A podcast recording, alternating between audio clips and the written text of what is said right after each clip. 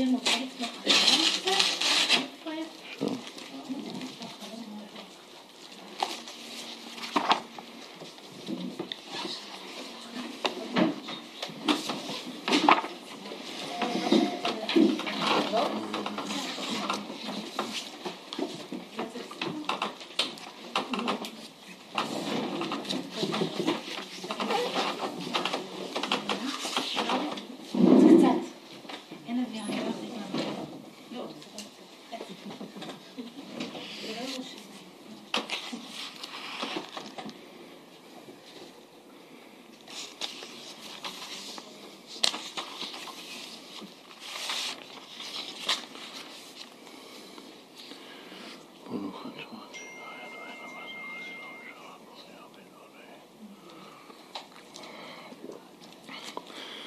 שלום, ערב טוב לכולם.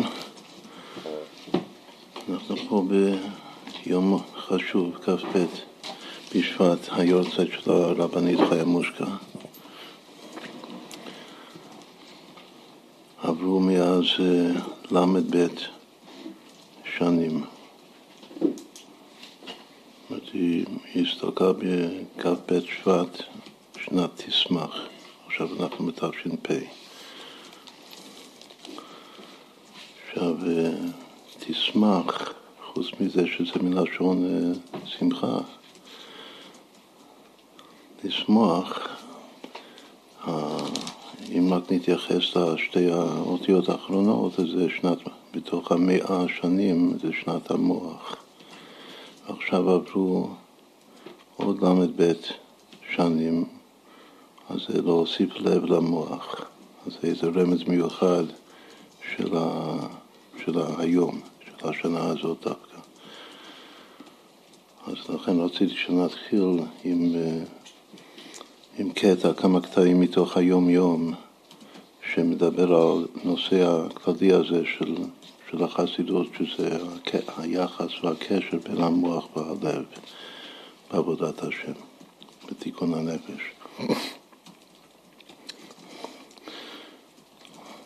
עכשיו, בדרך כלל כשאומרים מוח ולב זה שכל ורגש, אבל uh, לב זה גם יכול להיות בינה, כמו בינה ליבה. בפתח אליהו כתוב שחוכמה מוחה, שהחוכמה, שניהם זה שכל, שהחוכמה זה המוח והבינה זה הלב.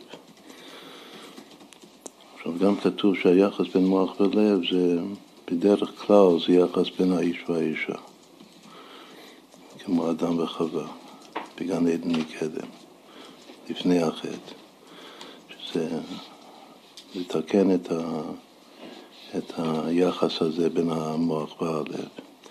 בכל אופן, בדרך כלל לב זה רגש, אבל אפשר לומר, רק לפתוח, שאיזו הרבנית, ודאי שזה הבינה, הלב. כמה, כמה יחס היה מוח ולב. את הרבי והרבנית, והיה החוכמה והייתה הבינה. כתוב שבינה יתרה ניתנה באישה יותר מבאיש. בכל אופן, שוב, בדרך כלל מוח ולב זה שכל, ו... שכל ורגש. כאן יש קטע לפני כמה ימים, בי"ג שבט, ביום יום, שהרבי ברוח הקודש שלו, הוא חיבר את, ה... את הפתגמים שכולם מהשפר, מהרבי הקודם, האבא של הרבנית, והתאים אותם לימים של השנה. בדיוק מה הקשר אנחנו לא יודעים, אבל הוא יודע. אז כאן לפני, לפני כמה ימים הוא כתב קטע על מוח ולב.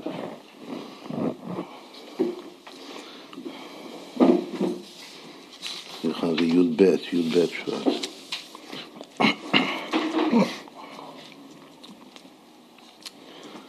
הוא קורא להם שכל והתפעלות. אז יש לנו כבר מילה חדשה, התפעלות. יש בחב"ד, יודעים שיש ביטוי אוניס פיילוס, ש... שהאדם צריך להיות מיושב בדעתו, לא להתרגש יותר מדי, לא להתפעל. אז גם אם רוצים להתבונן, צריך להתבונן מה בדיוק, האם בכלל יש הבדל בין לומר רגש, שלבן אדם יש לו רגש, הוא מתרגש מדברים, או שיש התפעלות שהוא מתפעל ממה שקורה. זה מאוד קרוב שני, שתי המילים האלה. אפשר לומר שככלל משתמשים במילה התפעלות שמשהו קורה, איך אני מגיב תגובה ראשונית. אבל רגש זה, יש אדם שהוא מתרגש גם ממחשבות שהוא חושב. הרי כל החסידות זה שאדם יתבונן באלוקות, ולפי ההתבוננות ש, שזה יוליד אצלו בנפש מידות של רגש. הוא יתבונן בדברים המעוררים את האהבה להשם, וזה באמת יוליד אצלו בלב אהבת השם, ויש לו רגש, רגש מתוקן, רגש טוב. אז רגש זה משהו יותר כללי, ואולי אפשר לומר שזה קצת יותר פנימי מאשר התפעלות. התפעלות זה איך עכשיו אני מגיב למציאות ולקורות בחיים שלי. עכשיו הכלל הוא שאדם אמור להיות מיושר בדעתו, אוניס פיילוס, אבל יש גם יוצאים מן הכלל, שהתפעלות זה דבר טוב, לא שהתפעלות זה תמיד דבר בלתי רצוי. אז כאן נראה מה הוא כותב על היחס. הוא משתמש, במקום מוח הוא כותב שכל, במקום לב הוא כותב התפעלות. כלומר שבעצם יש שלושה זוגות של מושגים של מוח. או שאפשר לומר מוח לב, או אפשר לומר שכל רגש, או אפשר לומר התפעלות בלב, מה המילה של השכל, אם אני שם את ההתפעלות בלב, אז בדרך כלל זה התיישבות, שאדם מיושב בדעתו. אבל כאן הוא לוקח את השכל ו... ומשווה את זה עם התפעלות בקטע הזה. השכל וההתפעלות שני עולמות הם. יש אחד שהוא שהוא נמצא והוא חי בעולם השכל, ויש אחד שכל החיים שלו זה בעולם ההתפעלות, כל הזמן הוא, שוב הוא מתרגש, אבל הוא מתפעל מדברים. עולם קר ומיושב, עולם השכל זה, זה, יש פה שתי תכונות, הוא אומר, קר ומיושב. ועולם ההתפעלות זה עולם רותח ומבוהל. זה באמת נשמע טוב, מאוד טוב, לעומת מאוד לא טוב. או שהאדם, אבל באמת אם נשים לב, המילה הראשונה, קר, זה לא טוב.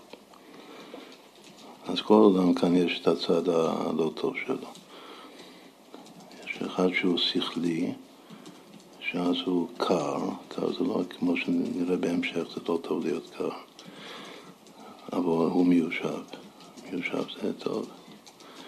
יש אחד שהוא רגשי, שהוא כל הזמן מתפעל, זה, העולם שלו, ואז הוא רותח, כל דבר מרתיח אותו, מקפיץ אותו, וגם מבוהל, מבוהל שזה ההפך מיושב, כלומר שהוא עושה דברים קצת בפסיסות. כך הוא מרגיש בלב. עכשיו, הדברים האלה, יש הרבה דברים, הרבה אה, מכתבים ומאמרים של הרבי הקודם, שאומר שזה דברים שניתן למדוד אותם פיזית. זה בדופק הלב, זה, אפשר למדוד את זה. זה משהו אובייקטיבי, לא רק אה, סובייקטיבי. אז אחרי שהוא מגדיר שיש פה שני עולמות, אז מה העבודה שלנו? העבודה שלנו זה לחבר את העולמות האלה. ואם עושים את זה טוב, נכון, בצורה, כאילו במתכון המוצלח, החיבור, אז מה יוצא בסוף? וזאת היא עבודת האדם, לחברם להיות לאחדים. העבודה שלנו זה ש... קודם כל אני צריך לקנות, כמו שהשם קונה שמיים וארץ, אני צריך לקנות בנפש את שני עולם, אני רוצה את שני עולמות. גם את עולם השכל אני רוצה שיהיה שייך לי, וגם את עולם ההתפעלות, שזה גם יהיה שייך לי. עד כדי כך שיהיו לאחדים. אז כאן יש כבר רמז שכמו והיו לבשר אחד, שזה היחס פה של כמו איש ואישה. והתכלית זה לחבר אותם ביחד. ואז מה קורה? ואז הבהלה נהפכת לשאיפה. זה לשונות אה, זהב של הרבי הקודם. מה שקודם היה מבוהל בלב, זה הופך להיות איזו שאיפות חיים. שאיפה, עכשיו שאיפה זה גם, זה לא רצון, יש כל מיני מילים אה, נרדפות, שזה קרוב מאוד, אבל כל מילה קובעת ברכה לעצמה. וכאן הבהלה, בהלה לא, שזה ההפך מהתיישבות, שהוא, כמו שאמרנו קודם, שהוא פזיז, זה הופך להיות שאיפה, מה זה שאיפה? שיש מטרה, יש יעד. הוא מרגיש את היעד והוא שואף. ויש בזה מלא רגש, כאילו עוצמה ואנרגיה, אומרים היום, בשאיפה הזאת. אז זה מה שקורה, שהלב הופך להיות מקור של שאיפת חיים, למה הוא שואף בחיים. והשכל, מה, מה בסוף התפקיד המתוקן של השכל? השכל למורה דרך בחיים של עבודה ופועל. השכל הוא, הוא מנחה, זה כמו שיש, מה יוצא כאן בסוף, שבעצם הבן אדם זה הלב, כן, והוא שואף, אבל הוא צריך אה, יועץ, כמו כאן, הוא צריך איזה מנחה, מנווט. אז השכל אצלו זה הופך להיות המנחה חיים שלו. אבל הוא בעצמו, שזה הלב, הוא השאיפה. והחיים שלו זה חיים של שאיפה. פנינה, פנינה כאן. עכשיו, כל הפנינים האלה זה קיצורים שהרבי לקח מכתבים או מאמרים של השוור של הרבי הקודם, והוא הוציא והוא קיצר. אז גם פה זה קיצור של מקצר שיש עכשיו רק לאחרונה יצאה המהדורה היפה של היום-יום, שהוא מביא את כל המקורות, מאיפה, מאיפה הרבי ליקט את כל הפתגמים.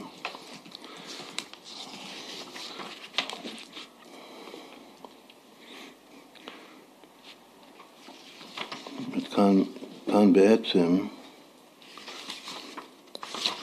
לפני המילה ואז, יש פה שני משפטים. משפט אחד אומר שהשכל וההתפעלות זה שני עולמות, הם עולם קר ומיושב ועולם רותח ומבוהל, וזאת היא עבודת האדם לחברם להיות לאחדים. עד כאן זה משפט אחד. אחר כך יש משפט שני, ואז הבהלה נהפכת לשאיפה, והשכל למורה דרך בחיים של עבודה ופועל.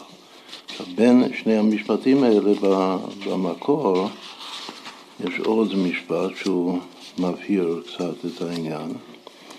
איך, אחרי המילה לאחדים, אז יש פה הסבר קצת, כמה, איך, איך זה נעשה לאחדים.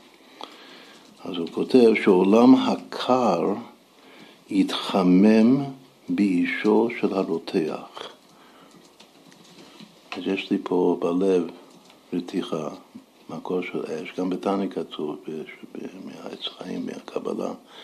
שיסוד האש בנפש זה בלב, יסוד המים, שטבע המים זה קר, מים קרים על נפש האיבר. המים זה במוח והאש בלב. אז הוא כותב כאן שעולם הקר, שזה השכל, יתחמם באישו של הרותח. צריך לחבר אותם שהוא ירגיש את הרתיחה והוא יתחמם, שיחמם אותו. בעולם הרותח יתיישב במתינותו של המיושב. אז כל אחד יהיה פה, קוראים לזה מזיגה נכונה, מיזוג, שהרותח יחמם את ה... הלב, יחמם את, ה... את השכל. אם, שוב, אם נשווה את זה לאיש ואישה, אז האישה תחמם את, ה... את הגבר כאן, את השכל. וה, והשכל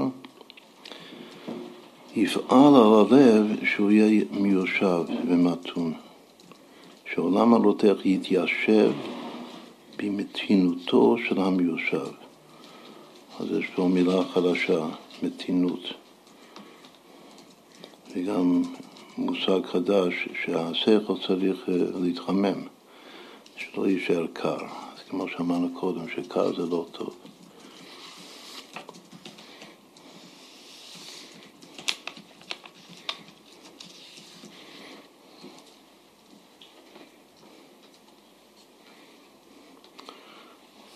בהמשך המכתב הוא כותב עוד, אה, עוד וורט יפה, אומר שכאשר האדם מצליח לחבר יחד את שני עולמות, השכל וה, והרגש, אז הדבר הזה מענג את העובד וגורם לו קורת רוח.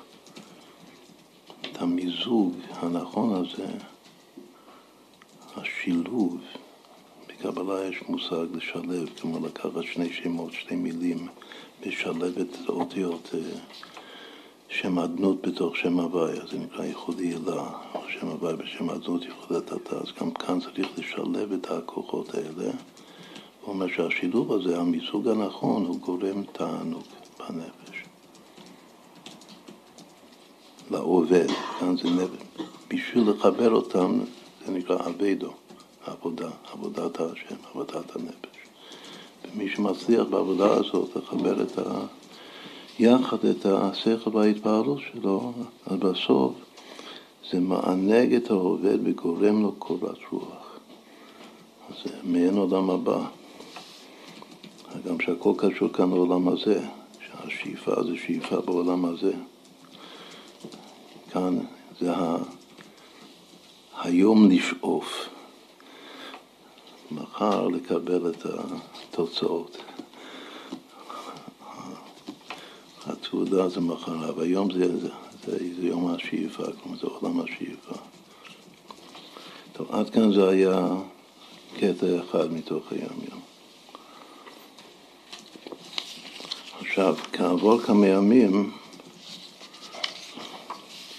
עכשיו זה היה י"ב שבט, בט"ז שבט, שזה בסך הכל ארבע ימים אחרי זה, אז הרבי ציטט את אשר ממקום אחר לגמרי, תכף נראה מאיפה זה, אבל משהו דומה ומשהו משלים.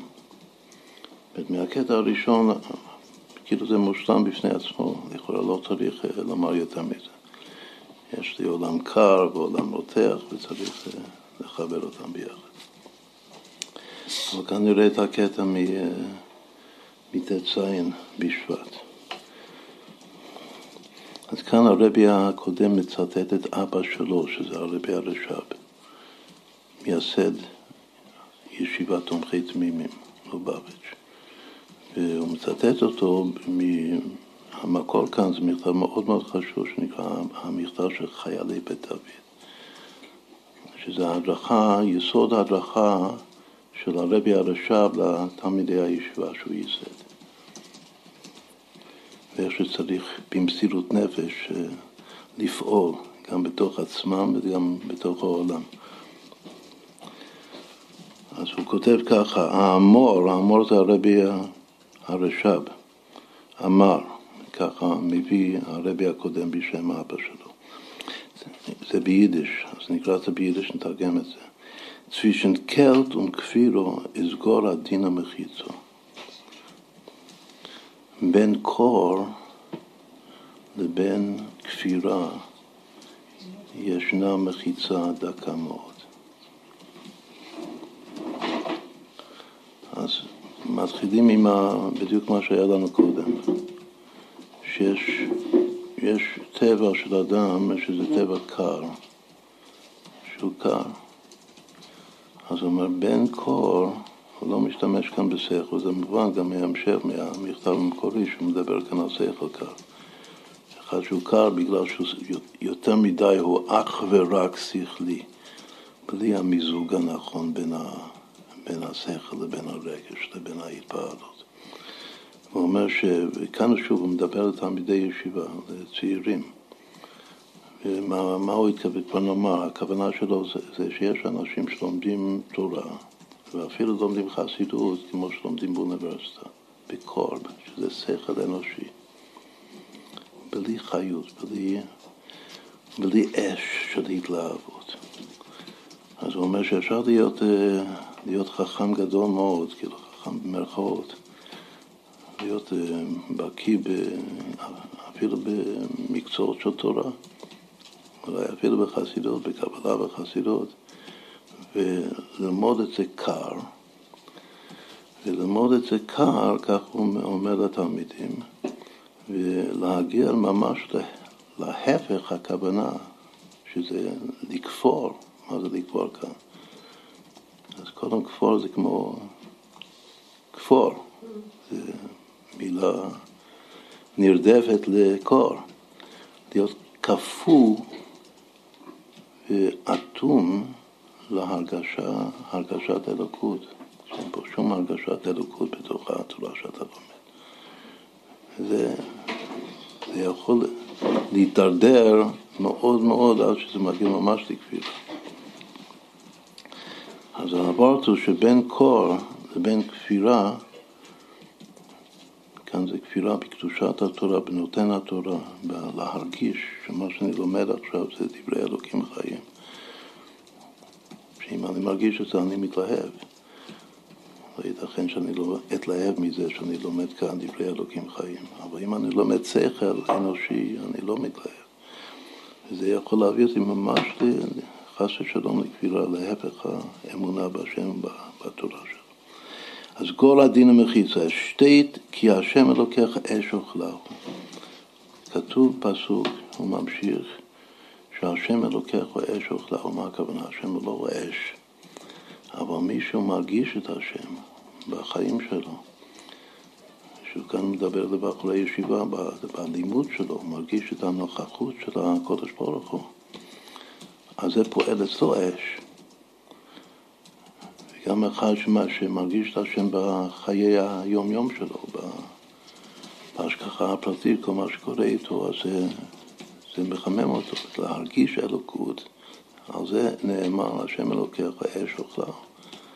אז זה סימן מובהק, ואם אתה לא מרגיש את זה, אז אתה לא, אתה, אתה לא בקטע, פשוט, בקטע של, של הקדושה. כתוב שהמילה קדושה זה ייחוד אש. אז אם אין הרגשה של אש והתלהבות, גם חיות, להיות חי בכלל, זה, זה יסוד האש. קר זה הפך החיים. דבר מת הוא קר, קר הוא מת. עכשיו הוא שוב, פונה לבחורים ואומר להם, לרנן ונדבנן בדרפמן מתיסלבוס הלב. כאשר לומדים וכאשר מתפללים, זה צריך להיות מורגש שזה עם ההתלהבות של הלב.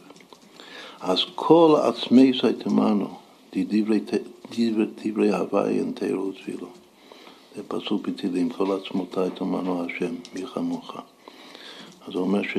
ש, ש בחור לא, כל אחד וכל אחת שלומדים תורה, צריך להיות הרגשה של כל עצמותיי תאמרנה הדברי אלוקים חיים, הדברי השם של התורה והתפילה שהוא, שהוא אומר. אז זה קטע כאן. אז מה, מה היחס בין, בין זה לבין קודם? קודם היה כאילו שווי, ואפילו קצת עדיפות לשכל על הרגש. בסוף יצא שאני הרגש והשכל צריך להנחות אותי בחיים. אבל שוב, המשפיע כאן זה היה השכל. ואף על פי שהוא אמר שהוא קר, אבל הוא אמר שהוא גם מיושב. ולכן הסך הכל היה קצת לטובת השכל. כאן, בקטע הזה, שהוא כותב, שוב, סמוך, אז, אז הוא יורד על השכל. כן? באחורי הישיבה השכל זה, זה דבר מסוכן מאוד. הקרירות, הכפור, הקפוא של השכל. והעיקר זה התלהבות הלב. כותב כאן שזה הכל, וזה האלוקות. השם אלוקי אש אוכלהו. אז גם כן, אם נחזור לכך מה שאמרנו, ש, ש, שהיחס בין המוח והלב זה כמו איש ואישה, אז כאן העיקר זה האישה. או נאמר את זה בסגנון אחר של חז"ל, הכל מן האישה, הכל תלוי באישה. כתוב שבאיש יש גם אותיות אש, אבל הן לא סמוכות, הן לא קרובות. אבל באישה האש, האותיות אש זה ביחד, אז זה יותר אש. ואם זה אש קודש, זה יותר קדושה. זה יותר התלהבות ויותר התעוררות.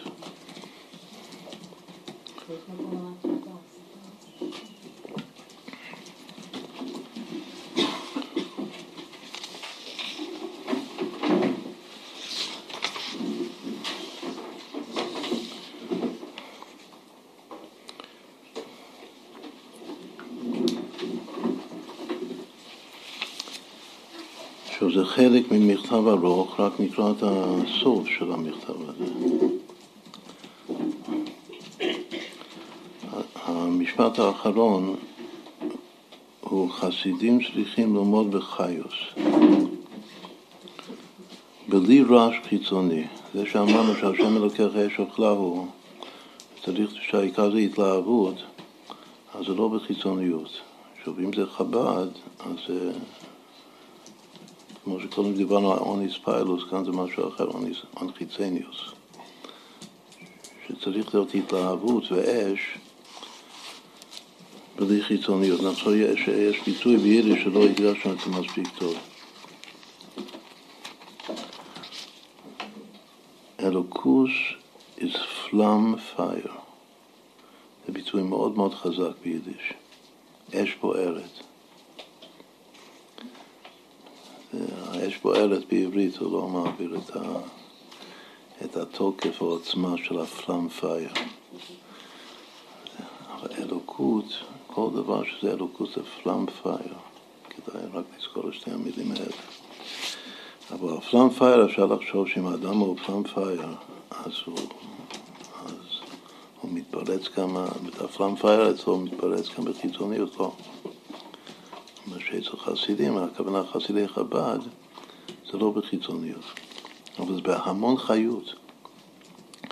בלי רעש חיצוני, בלי קולי קולות, אבל בחיות פנימית, כלומר שהפלאם פייר זה הכל בפנימיות. בחוץ הוא רגוע. זה גם כן, היה בגדולי החסידים שככה תיארו אותם, שכל המהות שלהם היה פלאם פייר. אבל uh, בחוץ היו נראים רגועים ומיושבים. נחזור למילה מיושבים, מתונים, כל המילים שראינו קודם לגמרי. לא רק שהוא חי, עכשיו מה זה נקרא שהוא מלא חיות בפנימיות? לא רק שהוא חי בעניין ובהשגה האלוקית שהוא לומד, אלא שהעניין חי בו. אני עכשיו לומד סוגיה, עכשיו לומדים משהו. אז, אז הוא אומר כאן שני דברים יכול להיות. או שזה נותן לי חיות, או שאני מקבל חיות, מחי, כמו שהמחיה. כשאני צמא ואני שותה כוס מים, אז זה מחיה אותי. לא רק שהעניין הזה מחיה אותי, אלא שהעניין בעצמו הוא, הוא חי בתוכי. הוא, המים האלה חיים, שזה נכנס בי, זה הם חיים, ומילא זה מחיה אותי. גם כן הבחנה והבנה עמוקה. לא רק שהוא חי בעניין ובהשגה האלוקית, שהוא לומד, אלא שאין חי בו, העניין בעצמו הוא חי וקיים. הוא, עניין, הוא לא, שוב מה הוא רצה כאן בכל ה... יותר, לשלול שכל קר אנושי. השכל האלוקי, החסידות זה דבר שהוא חי, שהוא אלוקות. והאלוקות חיה וקיים אבי, ממילא גם אני חי ממנו. צריך להיות שהוא חי בי, בתוכי.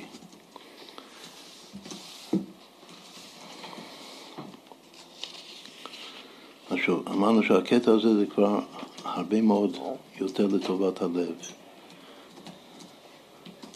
אבל בסוף זה, זה, זה ציור, מה שהוא רוצה כאן בסוף זה, זה, זה ציור של חסיד חב"ד מושלם. אחר כך עוברים עוד כמה ימים, מגיעים ליום אחרי מה שעתיד להיות יום ההסתלקות של הרבנית. זה כ"ג בשבט. זה מעניין, רואים כאן רוח הקודש לגמרי, משום מה, שהרבי דיבר על מעלת האישה, ואיך שכל הבית וכל היהדות עומדת על עקרת הבית, על האישה, הוא כתב את זה בכף ו' אדר. כף אדר זה למחרת היום הולדת של רעייתו. באותו יום הוא כתב שכל היידישקייט זה הכל תלוי באישה, הכל מן האישה. אז אם כבר, זה הוא יודע ש, שכ"ה זה היום הולדת שלה. אז למה הוא כתב את זה יום אחרי? אז ודאי יש לו כוונה מיוחדת. והפלא הוא ש, שהדבר אולי הכי חשוב כאן בכל היום-יום, כל החיבור הזה של הרבי, זה החיבור המקורי שלו, הראשון שלו, בעצם זה ליכוד. אבל הליכוד זה איך ללקט, מה להוציא ואיפה לשים אותו. בכ"ג שבט, שזה יום אחרי מה שעתיד להיות יום הפטירה של ההסתכלות, אז הוא כתב את הסיפור המפורסם שהרבי הרבה לצטט את זה בהתוועדויות ובכל הזדמנות. הסיפור על, ה, על, ה, על הרבי הזקן, האדמו"ר הזקן, בעל התניא ואשתו. גם ביידיש אני קורא את זה. המול, הרויסקי פון חדר. פעם אחת שהאדמו"ר הזקן יצא מהחדר שלו, hat er alte Rebbe angerufen, angetroffen, wie der Rebbe sind sagt zu etliche Freien. Meiner הוא נתקע, הוא יצא מהחדר ונתקע והוא כאילו, שעומדת כאן הרבנית עם כמה חברות שלה, כמה נשים, והיא אומרת לאנשים, לחברות, שלי אומר, מיינר זאת. היא מכנה את בעלה מיינר שלי. ככה, יש כמה שיחות מהרבי מה, מה זאת אומרת, אבל אפשר פשוט הרגשת בעלות, כאילו. קוראים, קוראים איש הבעל. אבל כאן רואים מי הבעלה האמיתי, היא הבעלת הבית. מיינר שלי אומר כך וכך, אז היא ציטטה משהו שהוא, שהוא אמר. אותו רבי גזור, שהוא שמע את המילים האלה, מיינר זוג, שכך היא מכנה אותו, שלי, מתאין מצווה ביניך דיינר, עם מצווה אחת, שזו מצוות קידושין, שקידשתי אותך לאישה, אז עם מצווה אחת, אני שלך. עד כדי כך שאת צודקת, שאת את קוראת לי מיינה שלי. Mit Mitzvah wie viel ist man עם כמה מצוות שאנחנו מקיימים בשביל השם, אז אנחנו שייכים לשם, אנחנו של השם. הוא משווה את האישה לקודש ברוך הוא. מצווה אחת שעשיתי לך, אז נעשיתי שלך. אז עם כמה מצוות שאני עושה עבור השם, אני נעשה שייך לשם. ושהוא אמר את המילים האלה ונתן ביטוי לרחשי ליבו העמוקים, שהוא אמר את זה, אז איזה יפה, אמרנו קודם שחב"ד הוא הנסבל חיצונית, כאן זה רואים בדיוק ההפך. אז כל הקטעים האלה משלימים אחד את השני. אמר את המילים האלה מתוך עוצמה של התפעלות, פשוט נפל על הרצפה. זה גפולן אויפטם פריטלקה, נוציא כבר דבקת, הוא נפל על הארץ ו... ונכנס לדבקות. אוי חפנדיק זיכרון דבקות, שהוא התעורר וקם מהדבקות שלו. עוד הגזולת הזה הוא אמר, הוא אמר פסוק מתוך שיר השירים.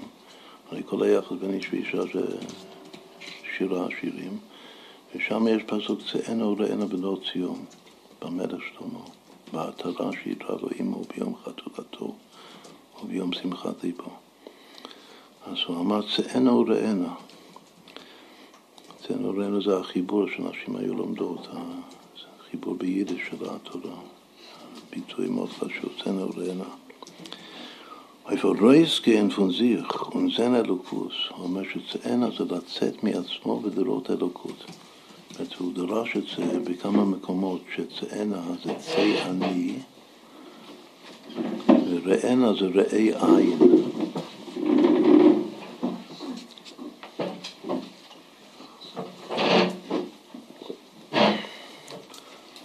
ככה זה, וורט מאוד מאוד יפה של אדמו"ר הזקן. צאנה, צא אני, האדם צריך לצאת מעצמו. וראנה זה ראי עין, האני להפוך את זה לעין, וברגע שאני יוצא מהאני אז הוא מתהפך לעין, ואז אני יכול לראות את העין האלוקי. אז הוא אומר, איפה רויסגן פון זיך, לצאת מעצמו, ונזן אלוקוס ולראות אלוקות. wird das von בני ציון, צאנו ראינה בנות ציון. היכולת לצאת מהאני ולראות אלוקות, מקבלים את זה מבנות ציון, מאנשים. מלכות מעוררת זה, המלכות זו האישה, היא מעוררת את הזר אנפין, שזה נקרא, זה הזכר בקבלה. לעתיד לבוא וציין אשס חי על הטרס בעלה. לעתיד לבוא האישה תתעלה יותר גבוה מהאיש, ובגלל שהיא הסיבה, כתוב ש... שאם יש סיבה ומסובב, אז תמיד הסיבה זה יותר מהמסובב. אז אם היא הסיבה לעורר את העיר כמו כאן, כאילו פשוט אמר תורה על מה שהוא חווה ברגע הזה. הוא שמע שתי מילים מאשתו זאת, וזה הביא אותו להתפעלות עצומה של אלוקות ודבקות בהשם, עד שהוא נפל על הארץ. ו... אז הוא אומר שהמלכות היא מעוררת את האישה, את האיש, והיות שהיא הסיבה להתעוררות האלוקות, לכן בעצם היא יותר גבוהה, והדבר הזה יתגלה לעתיד לבוא. שעל זה נאמר שאשת חייל עטרת בעלה. זה שורש, אם הוא מדמה כבר לספירות של זר מלכות, זאת אומרת שהשורש של המלכות בכתר זה יותר גבוה מהשורש של הזעיר אנפין. באותיות של קבלה, השורש של הזעיר אנפין בתוך הכתר זה רק בזק, במידות של הכתר. אבל של המלכות זה בגר, במה שנקרא ברדלה, באמונה פשוטה. שיש בכתר, שזה יותר גבוה.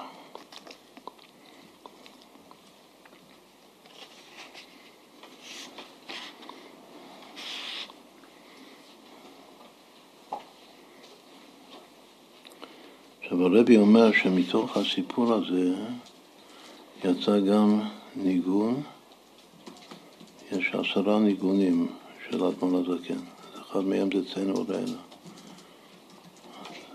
הוא כותב שהניגון צאנו ראנה, כדאי להכיר, זה, בעצם זה קוראים לזה תנועה, זה ניגון אה, פשוט, זה משהו גם כן מלא רגש, מלא מלא רגש. הניגון הזה, זה, הוא הלחין את זה בעקבות הסיפור הזה, אדמו"ר הזקן. וגם יש בליקוטי תורה, שזה הספר חסידות של האדמו"ר הזקן, כמה מאמרים דיבור המתחיל צאנו ראנה. אז גם הרבי כותב שאותם מאמרים זה גם היה בעקבות הסיפור הזה. כלומר שהסיפור הזה זה, זה יסוד של חסידות חב"ד. גם התורות של חב"ד וגם, ה, וגם הניגונים של חב"ד, שהניגונים זה עוד יותר עמוק.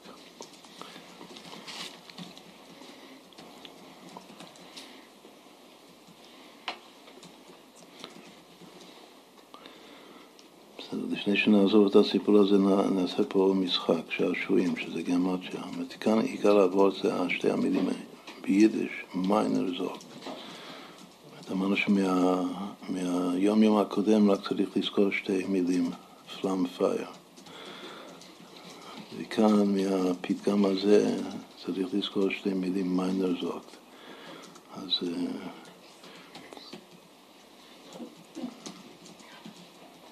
מיינר כותבים את זה מ' י' י' נ' עין ר'. עושים החשבון, אז זה 380. בחב"ד זה, זה שווה לובביץ', מיינר. בזוגת זה זין א' ג' ט', זה שווה 20 בדיוק.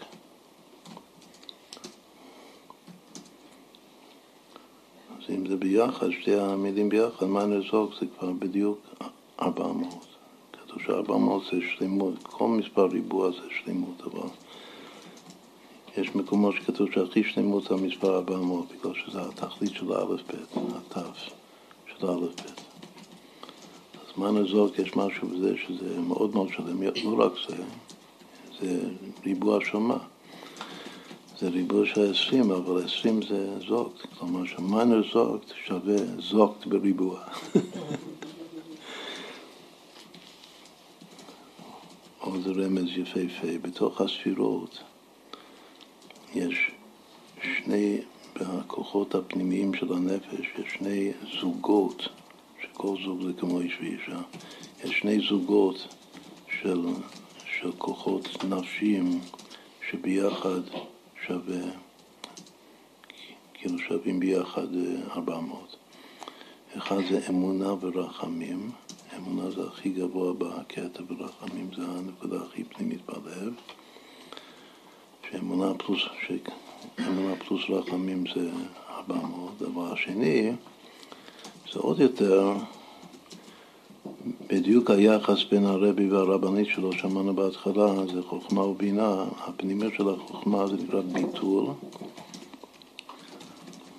והפנימיות של, ה, של הבינה נקראת, נקראת שמחה, עם הבנים שמחה. ביטול זה 47 ושמחה זה 353 ביחד זה 400. זה ממש סוג של איש ואישה, של אבא ואמא, חוכמה ובינה, מוח לב, בדרגה הגבוהה שאמרנו בהתחלה, שזה שווה 400. כאן זה רמוז בביטוי הזה, בגלל שהראשי תיבות מיינר זוק זה מ"ז שווה ביטול, ושאר האותיות שווה שמחה.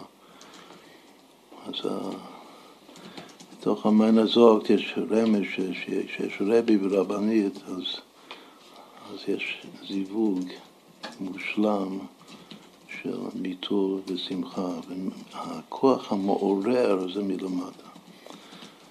אז מה שקראנו עכשיו זה, זה שלושה קטעים ביום-יום, עם, אחד אחרי השני, בסמיכות ימים, מאוד קרוב אחד לשני, שהתנועה כאן זה לטובת האישה. מהיחס בין מוח ולב, ועד הדבר השני זה שצריך, שהכל צריך, כל עבודת השם חייב להיות בפלאם פייר, באש, בהתלהבות של הלב, אחרת זה מת, זה, זה כפור, והכפור הזה הוא כפירה. זה משהו היום ונורא. עד הדבר הזה, שזה מביא את הזמן הזה כן, כמעט להתעלב, כאילו ליפול. להידבק בהשם, ואז לקום ולומר שזה נורא השם, לצאת מהאני ולראות את העין זה רק מכוח בנות ציון. וזה בעצם, הוא לא מביא את ההמשך של הפסוק, אבל זה המשמעות של ההמשך, שהיא, הכלה היא האימא, שהיא יותר גבוהה מהאיש, בעטרה שיתרה לו עמו ביום חתונתו וביום שמחת ליבו. פסוק בתוך שירה, שכל שירה שלהם זה חתונה, אבל זה הפסוק המפורש שכתוב שם במילה חתונה, יום חתונתו, יום שמחת ליבו. חז"ל דורשים את זה חתונה, חתונתו זה מתן תורה, ושמחת ליבו זה בניין בית המקדש. בסדר, אז אלו היו שלושה קטעים ש... ש... שנקרא, וזה, והגענו לזה בגלל שאנחנו עכשיו שנת הלב להסתלקות של הרבנית, ממוח ללב. כלומר שפ' 80 זה שווה מוח בלב. היחס הוא שמוח הוא שלם וחצי ביחס ללב. מוח זה שלוש פעמים 16 ולב זה פעמיים 16 ויחד זה 80 שזה חמש פעמים 16.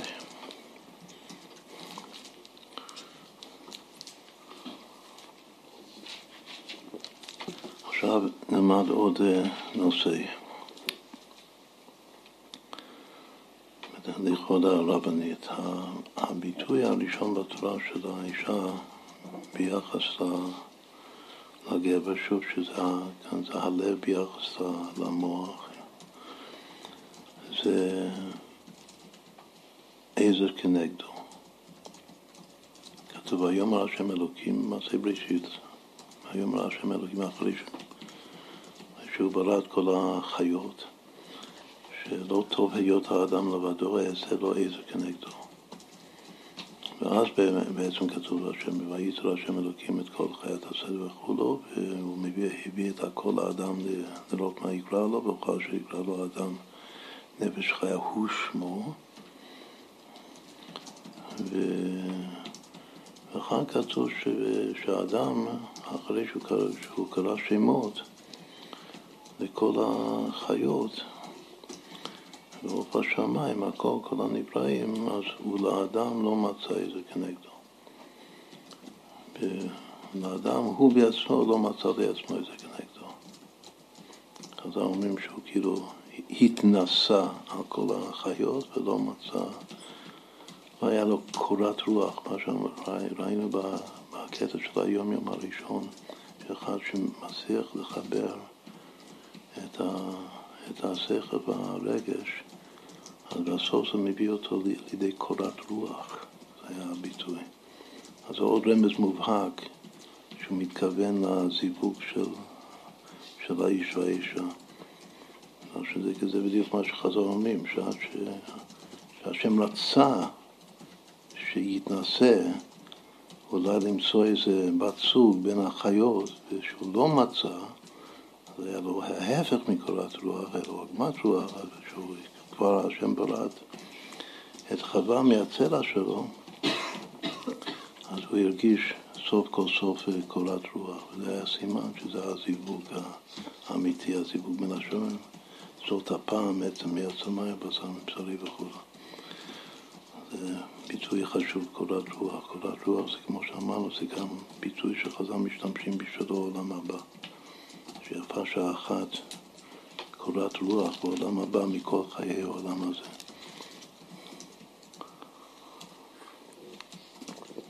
אז לפי זה מה שהשאיפה של החסידות, שהתיקון של, הלב זה שאיפה, השאיפה שתהיה קורת רוח ביחד עם תשובה ומעשים טובים, בגלל שכתוב שיפה שעה אחת בתשובה ומעשים טובים בעולם הזה מכל חיי העולם הבא. לא, לא רוצים לוותר על המעלה של העולם הזה. המעלה של העולם הזה זה תשובה ומעשים טובים. המעלה של העולם הבא זה כל הצורה, אז גם רוצים ש... להרוויח את שניהם ביחד, שהתשובה ומעשים טובים של העולם הזה, אבל ביחד עם טעם, כמו שהשם התאים לאבות ולאימהות, שזה דווקא הזוגות הקדושים. הוא התאים להם מעין העולם הבא בעולם הזה. אז ככה ראוי שכל יהודי או כל חסיד יתאמץ מעין העולם הבא, זה הקולת רוח של העולם הבא בתוך העבודה שלו, בזכות העבודה שלו, שהעולם הזה לחבר את העולמות. השכל והרגש. אז שוב, העבוד עכשיו הוא שהביטוי המקורי של האישה זה איזה כנגדו. המילה כנגדו לא מופיעה בשום מקום אחר בתנ"ך, כנגדו.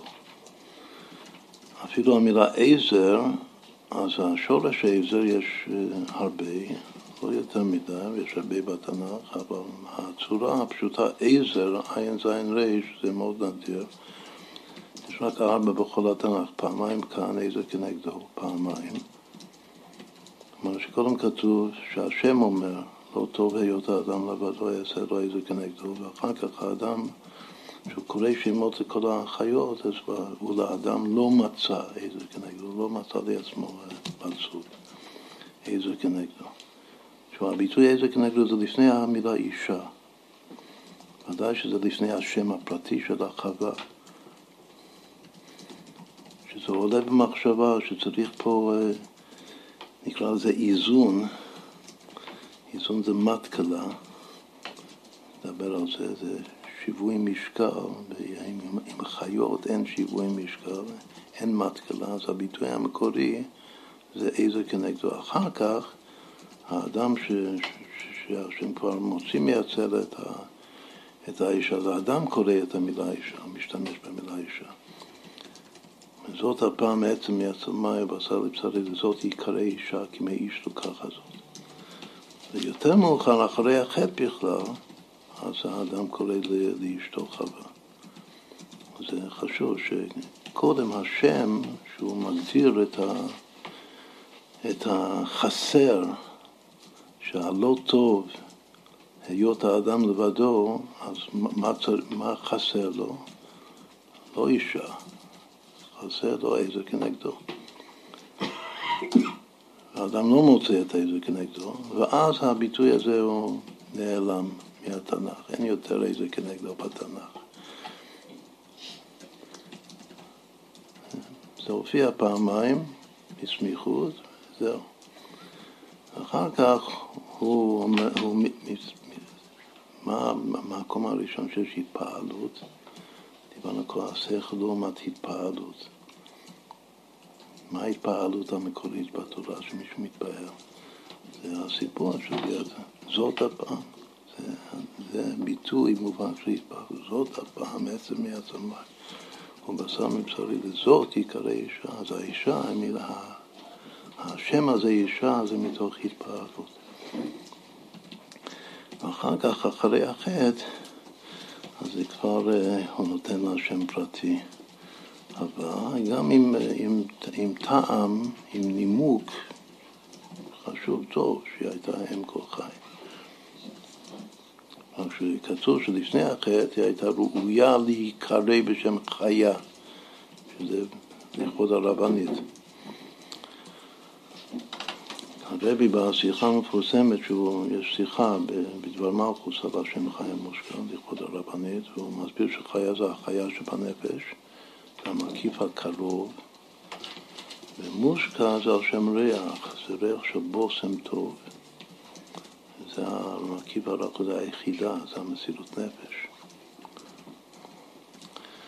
היא הייתה מאוד מאוד קשורה למסירות נפש, גם של אבא שלה וגם של הרבי. היא הייתה מהסיבות, אולי הסיבה המכריעה שהרבי בסוף הסכים לקבל את הנשיאות. הרי שנה שלמה סירב לקבל מתוך הצניעות. שניהם היו מאוד מאוד צנועים, גם הרבנית ודאי וגם הרבי, לא ברחו מן הכבוד וה... והפרסום. הוא סירב בכל תוקף, אבל בסוף היא אמרה לו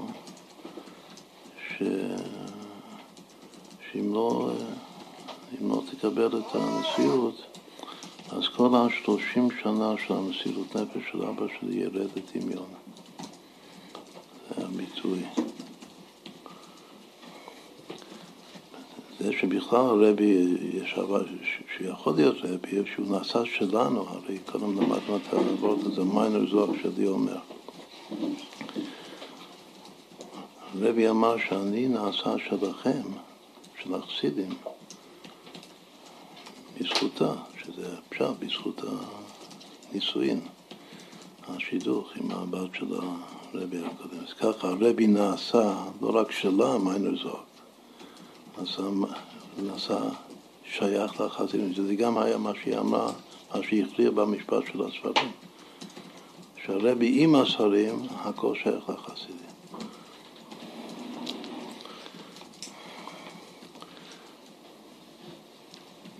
אופן, היא זאת שהכריעה את הרבי, השפיעה על הרבי שהוא חייב לקבל את הנשיאות אחרת, המסירות נפש. מה שהיה לה חוש במסירות נפש של אבא שלה. המסירות נפש של אבא שלושים, והיא השתמשה בביטוי שלושים שנה, הרבי הקודם היה רבי שלושים שנה, מתרפ"פ עד תש"י. אז היא אמרה שאם לא תקבל את הנשיאות, אז שלושים שנה של מסירות נפש ירד לטמיון. ככה היה הביטוי. מזה אפשר גם לעשות סימן יפה, מתש"י עד תשנ"ד, שזה התחיל תקופה אחרת. זאת אומרת, הרבי אמר שכל דבר זה תקופה בנשיאות של הרבי הקודם. גם אחרי שהרבנית הסתכלה על מה שעכשיו מתחיל תקופה חדשה. אז ברור שאיך שלא יפרשו את, את גימל תמוז זה תקופה אחרת. והשנים עד תמוז זה מ"ד שנים. כלומר, הרבי הקודם זה היה 30 שנה, עד תש"י. ובשביל הרבי, הרבי הקודם גם לא הסתלק, לא מת, הוא המשיך להיות uh, נשיא דורנו עד עצם היום הזה.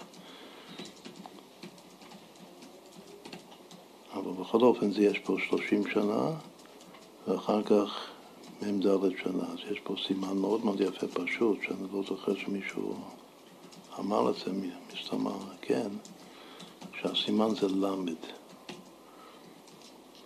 יש את האות למד, והמילוי של האות למד זה מ"ד. כלומר שיש אה, למד שנים של, ה, של הרבי הרייץ, ועוד מ"ד שנים של הרבי, ויחד מה זה למד? באותיות הרבי עקיבא כזו של למד זה לב מבין דעת, לב מבין דעת. ואצלנו באותיות של א' ב', הלמד אומרת, ליבך מלא דעת. צריך למלא את הלב דעת. אבל הרמז הפשוט של, הלמד זה בדיוק המילה, המילה המיוחדת שראינו קודם ביום יום שהרבי הקודם משתמש. שאיפה. הלמד זה שאיפת הלב. אומרת, הלמד זה לב, אבל זה זה שהלב, מכוח ההכוונה של המוח, היישוב של המוח, הלב הופך להיות מקור של שאיפה בחיים שאדם שואף. מכל המילים שאמרנו, יכול להיות שזו המילה העיקרית. והאות למד היא-היא שאיפת הלב. למה היא שאיפת הלב? בגלל שהלמד היא האות היחידה שעולה. למעלה. שעולה למעלה יותר גבוה מה... השנה זה מאה שנה, כן, נכון. השנה זה כבר מלמד, זה עוד 26, זה למד הוויה. להוסיף עוד 26 שנים, אז כבר אנחנו בשנת המאה, שזה ודאי שתי מות. בכל אופן, הסימן של שני הרבים ביחד, זאת אומרת, יוצא מזה שהתקופה של הרבי זה המילוי, שזה מה שנמצא בכוח, כמו, כתוב שכל מילוי שלו זה כמו ההיריון של האות, העובר של האות. החלק המילוי של הלמד זה מ"ד. באמת עכשיו זה עוד, עוד 26 שנים. בסדר, זה היה מאמר מוזכר. בכל אופן, מה, מה שיצאנו מכך, ש, שהביטוי המקורי של האישה זה איזה כנגדו, צריך להבין מה זה איזה כנגדו. לפני אישה, לפני חווה.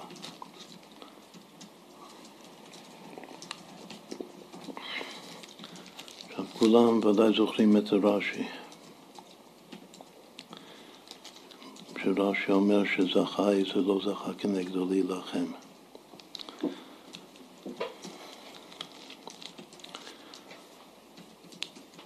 זה נשמע שקול.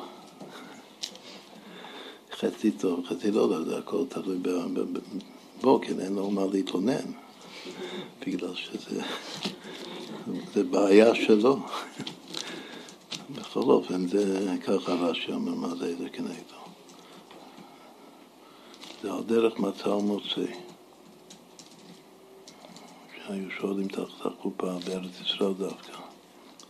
שאם אתה תזכה אז יהיה מצא אישה מצא טוב, ואם לא תזכה אז יהיה מוצא עני מה ממוות את האישה. זה הכל כאילו תלוי בו. אבל זה דרוש של חז"ל, שרש"י מביא את זה בפשוטו של מקרא. אבל שאר הפרשנים, ושאר המפרשים בכלל, לא מפרשים, כי כל אחד מפרש לפי דרכו, לפי הפשט, איך שהוא מבין את, ה, את הפשט של התורה, מה התורה אומרת, קודם כל פשט. אחר כך הדרוש יידרש. אז מה שנעשה עכשיו, נעשה מה, מה שאנחנו קוראים פרצוף של עשרה פירושים של אה, גדולי ישראל, עם כמה פירושים של גדולי החסידות. מה המשמעות של איזה כנגדו. ונסדר את זה, פרצוף הכוונה שנסדר את הפירושים לפי הספירות. שהספירות זה כוחות נפש, וכמובן שמתוך זה נוכל ללמוד הרבה הרבה דברים של, של מה היחס המתוקן של איש ואישה ושל מוח ולב, וכמובן שמה, שמה שאנחנו רצינו לומר, מה שהביא אותנו לכך זה שהיחס של הרבי והרבנית קצת מתבוננים קצת בחיים שלהם ביחד, אז זה היחס הכי מושלם שיכול להיות של איזה כנגדו. זו דוגמה שעוד פעם, לא אפילו, זה לא אישה. ודאי לא השם הפרטי שלה זה המקיפים של הנפש, זה הל"ם של הצלם, חיים מושקע. אבל זה לא העיקר. העיקר שמתבוננים ביחס שלהם זה, זה כל המגוון, המכלול של הפירושים של איזה כנגדו.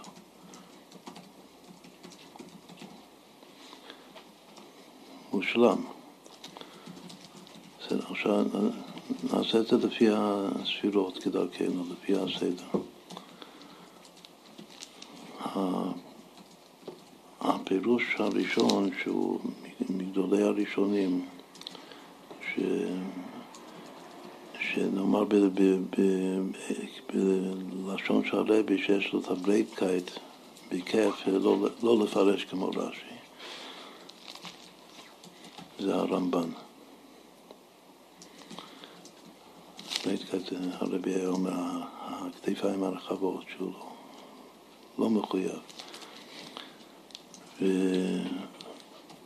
והרמב"ן כותב פשוט, הוא כותב משהו אה, מאוד אה, מיוחד, הוא אומר שזה ברור שלפני בריאת האישה, לפי חז"ל היו דו-פרצופים. שהיה אדם והיה זכר בנקבה, שני צדדים של אותו גוף,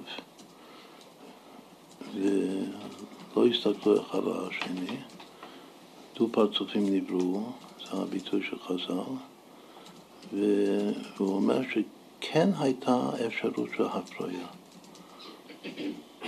אז זה אוטומטי, כמו שיש בגוף פעולות של הגוף שזה לא רצוני.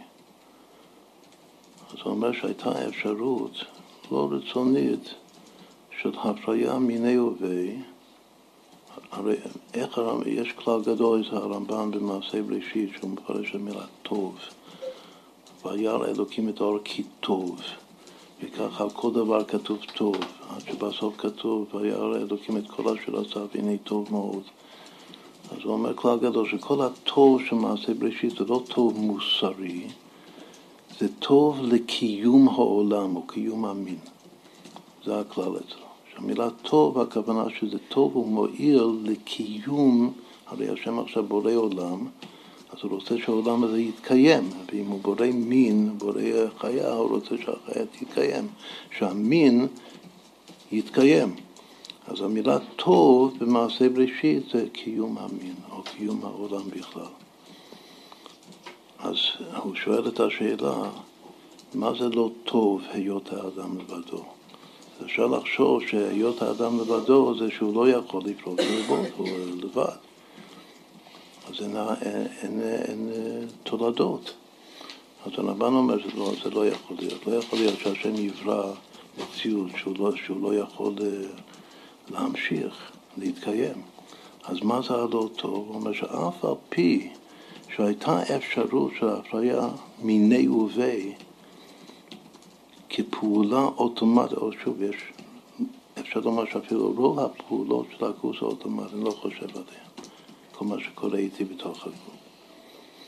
יש דברים רצוניים, ויש רוב הדברים לא בלתי רצוניים.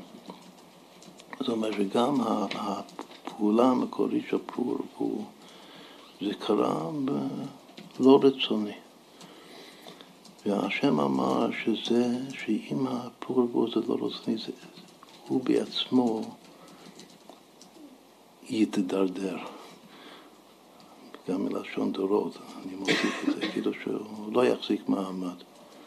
זה לא טוב הצורה הזאת של דו פרצופים שהפור הוא פעולה לא רצונית. לכן אעשה לו עזר כנגדו כדי שהאדם יראה את הבת זוג שלו וגם היא תראה אותו ושהחיבור שלהם יהיה רצוני. זה הפירוש הרמב"ן על אעשה לו עזר כנגדו, שקודם החיבור היה לא, פעולה לא רצונית של הגוף, הוא רצה שזה יהיה רצוני, כלומר בחירה, כמו הביטויים בחירת ליבו, זה גם בת גילו, אבל שיהיה בחירה, גם בחירה להתחתן עם בת זוג מסוימת, וגם בחירה כל פעם, אם יש חיבור וייחוד לשם פעורבות, זה צריך להיות פעולה רצונית ולא פעולה אוטומטית. שוב, זה באריכות, ככה מסביר הרמב"ם, מה זה עזר כנגדו. זאת אומרת ש, שהוא כותב מה שאחר כך בכתבי האריזה יקבל אה, מימדים הרבה הרבה יותר מפורטים, שצריך לחלק את ה... כאילו לקח את המצב הראשוני שהוא נקרא דו-פרצוף מאחור באחור, בלשון האריזה, הזוהר והאריזה צריך לנסר אותם, וצריך להחזיר את האישה פנים בפנים עם האיש, ואז כשרואים אחד את השני, אז כל היחס ביניהם הוא יחס רצוני, ולא רק, לא יחס ממילאי. או שוב, בלשון האריזה יש יחס שהוא אחור באחור, שאני באמת לא שם לב אל הזולת.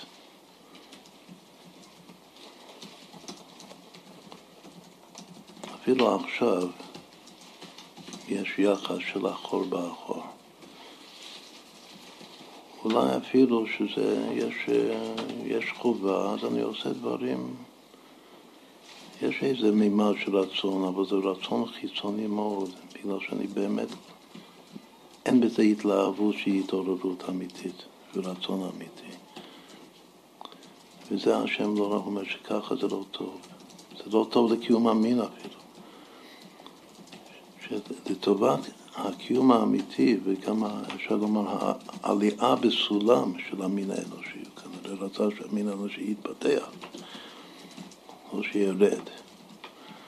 אז צריך להיות בחירה, בחיבור, בחירה ורצון. עכשיו, הפירוש הזה של גדול הראשונים אחרי רש"י, בין המפרשים של, ה, של התורה, שהדגש שלו והמילה שהוא משתמש בה היא המילה רצון. גם במובן של בחירה, אז זה אנחנו נשים את זה בכתר, בגלל שהכתר הוא רצון. עכשיו, שוב, בלשון הזוהר זה נקרא, השתמשנו במילה הזאת קודם, הוא רצה שיהיה מתקלה. מתקלה זה שיווי משקל של אשכחן אפין באפין, זה בדיוק הלשון של ספר צניעותא. שעד לא הווה לא מתקלה, עד שלא היה שיווי משקל של, של, של, של איש ואישה, לא היה מסתכלים אשכחן אפין באפין, לא היה מסתכלים פנים בפנים. ואז אפילו אם היה ייחוד זה לא היה טוב. זה לא טוב להיות ככה. זה רק טוב שזה פנים בפנים, שזה מתוך רצון ובחירה.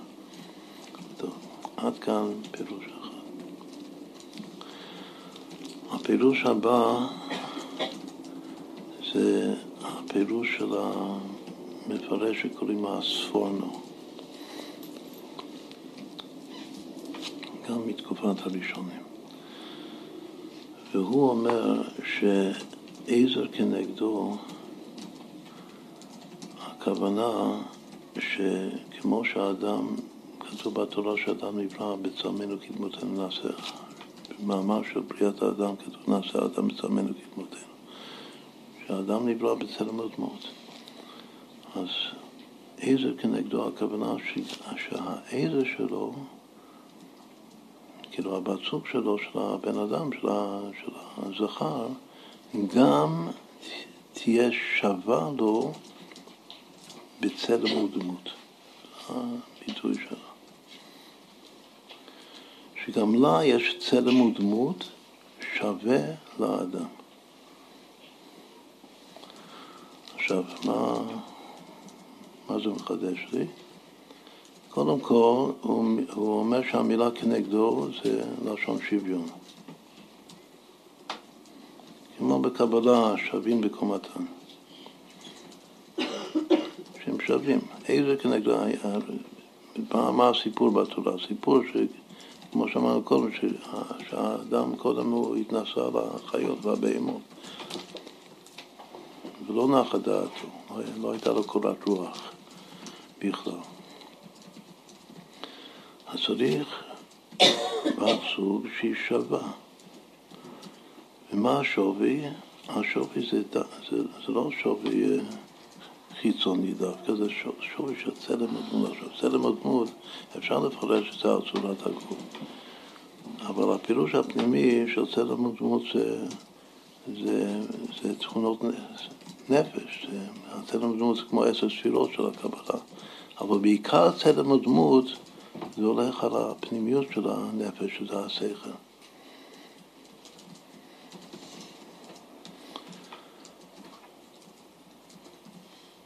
כלומר,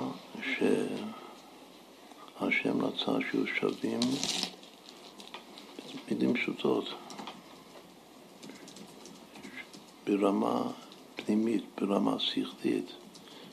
שזה רמה שכלית אלוקית, צלם הוא דמות צלם אלוקים, זה דמות אלוקים, שיהיו שווים. רק אז הזיווג יעלה יפה, וזה נקרא איזו כנגדו.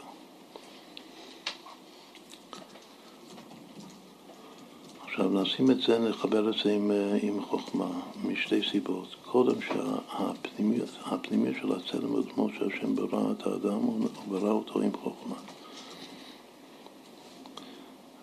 והנפש האלוקית זה חוכמה אלוקית.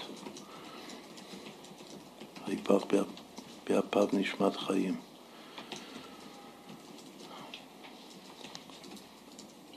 וגם עצם המושג שווים שווי, שלא ירגישו, הוא אומר שצריך להיות קצת בכל אחד מעלה. מה אמרנו קודם לגבי שכל? אמרנו שבשכל גוף יש חוכמה ובינה, שהאיש הוא החוכמה והאישה היא הבינה. לפי הקבלה יש, יש מושג אימא, אבא ואימא עילאים, שגם אימא עילה היא חלק מאבא עילה. הבינה העליונה כלולה בתוך החוכמה. חלק מהחוכמה, כתוב שזה היחס האידיאלי של, של אברהם ושרה, הבעל הראשון והאישה הראשונה היהודייה. המושג שווי הוא שוויון, זה מושג של חוכמה. של ביטוי שיוויתי השם מידת ההשתוות. שוויון בחסידות זה כמו לראות הכל שווה. כל מה שקורה איתי בחיים, הכל מהשם. הוויה בחוכמה זה תכונה של חוכמה. היכולת להרגיש שוויון. כאן השם רצה במציאות, שאובייקטיבית יש שוויון בין בני הזוג. אז אמרנו, גם הביטוי של השוויון זה בסלם ודמות אלוקים, שבעיקר זה חוכמה אלוקית. בכל אופן יש השלמה ביניהם, שההשלמה זה חוכמה ובינה, אבל בכללות זה, זה נקרא חוכמה בשוויון. אז הפירוש הזה נשים אותו ב, בחוכמה. הפירוש הבא זה פירוש חסידי כבר, אחד מגדולי החסידות, זה הבעל האוהב ישראל, רבי אברהם יהושע שם מאפט, אפט רוב, הרב מאפט. הספר שלו זה נקרא אוהב ישראל. שם הוא אומר, נאמר את זה במילים פשוטות, שהשם ברא את האישה בשביל להיות ראי מראה לאדם כדי שהוא יעשה תשובה. שבן אדם לבד, לא טוב היות האדם לבדו, בן אדם לבד אף פעם לא יראה את ניגי עצמו, אין האדם רואה את ניגי עצמו, אז הוא יחיה את כל החיים שלו, הוא יחשוב שהכי טוב, שהוא מושלם, פרפקט. הוא צריך אישה שהאישה משקפת אותו ופתאום הוא מבחין באישה, אם הוא זוכה, הוא מבחין באישה את כל, ה, כל הבעיות של עצמו. ואז אם הוא, אם הוא פיקח, אם הוא מבין, זה נקרא מבין דבר מתוך דבר, אז הוא יעשה תשובה. אז השם ברא את האישה בשביל שהבן אדם יעשה תשובה. וזה נקרא עזר כנגדו. כשהוא רואה אותה, רואה את עצמו בתוכה, וכך הוא יזכה לעשות, לחזור בתשובה. עכשיו, תשובה בקבלה זה בינה. לבבו יבין ושב ורפה לו. וגם כאן זה הסתכלות, כאילו שהיא הראי, המראה שלו, כמו נבואה של הנביאים שלו במראה, זה ראי, זה גם השורש של המראה זה בינה בקבלה. זה לצורך תשובה, ככה הוא כותב. אז הנה זה פירוש יפה מאוד, שנשים את הפירוש הזה איזה כנגדו בבינה. אחר כך הפירוש הבא זה פירוש של דעת, זה הפירוש של בעל אור החיים הקדוש. הוא אומר ש... ההבדל בין האדם לבין הבהמות הוא שהאדם יש לו רק בן זוג אחד שהוא מכיר אותה והוא לא מחליף אותה.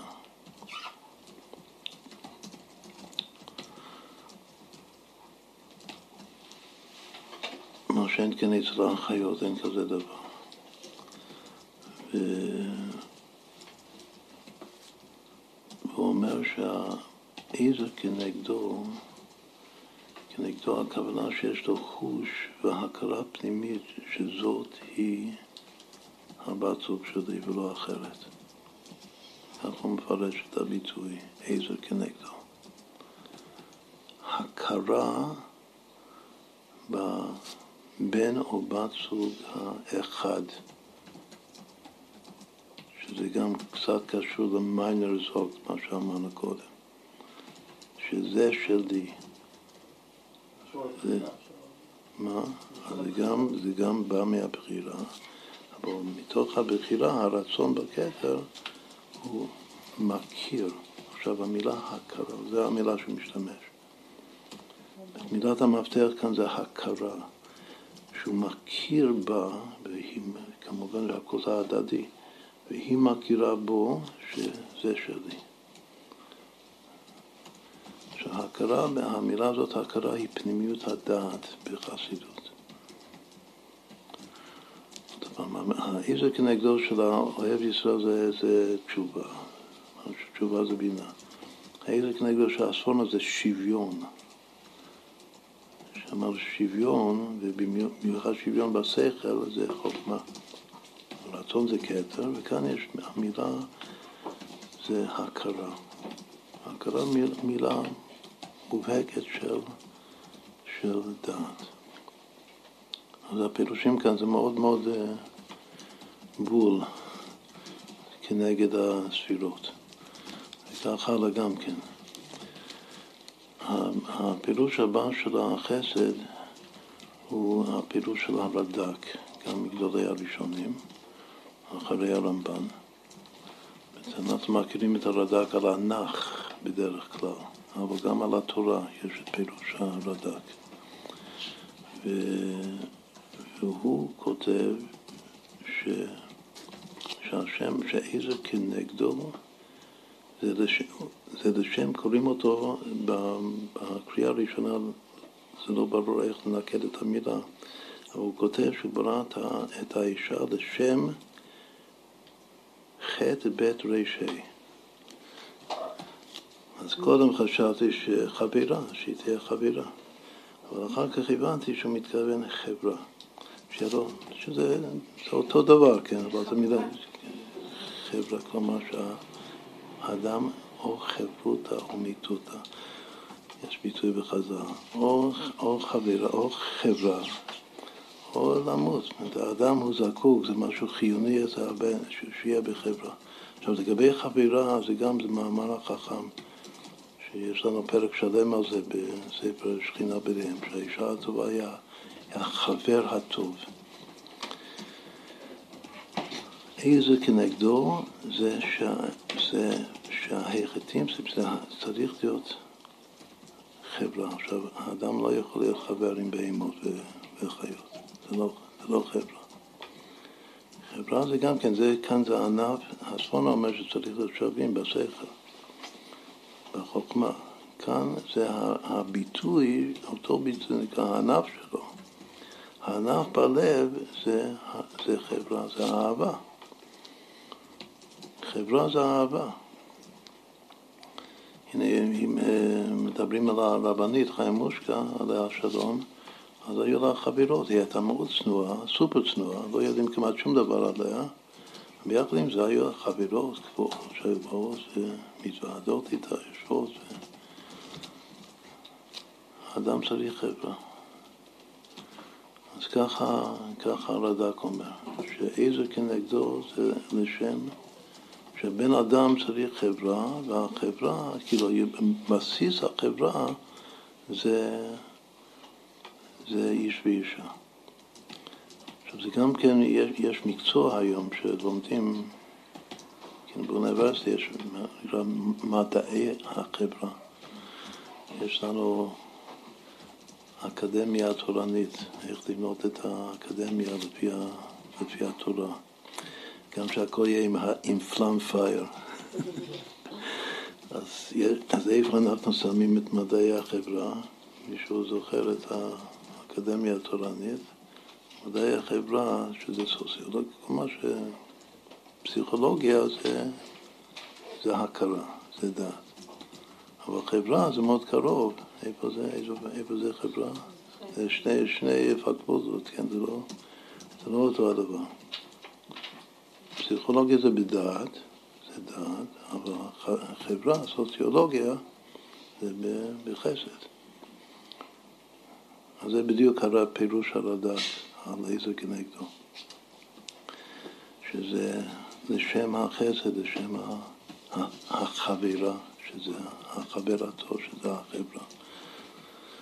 אחר כך, כשמגיעים לגבורה, בספירה הבאה, אז כבר אנחנו חוזרים לגירסא דיאנקותא, שזה רש"י, אחד מהביטויים בקבלה של, של ספירת הגבורה זה היכל הזכות. שם דנים את הבן אדם, אם יש לו זכות אז כך וכך, אם אין לו זכות כך וכך. אז זה בדיוק מה שרש"י אומר, שזכה שהביטוי הזה, איזה כנגדו, זה שני לשונות שיש ניגוד ביניהם, וחוץ מהמילה ניגוד כנגדו, יש ניגוד בין המילה איזה לבין המילה כנגדו, וזה בעצם זה, זה היכל הזכות, זה תלוי בזכות שלך, זכה איזה, לא זכה כנגדו. זה גבורה, שדנים אותך. זה שוב, זה, זה בול מתאים להגדרה של היכל הזכות. עכשיו עוד דבר, הלא זכה כנגדו זה להילחם. רש"י לא כותב להילחם בו, רק כותב להילחם, כתוב זכה עזר, לא זכה כנגדו, להילחם. אולי תעזור לו במלחמות שלו.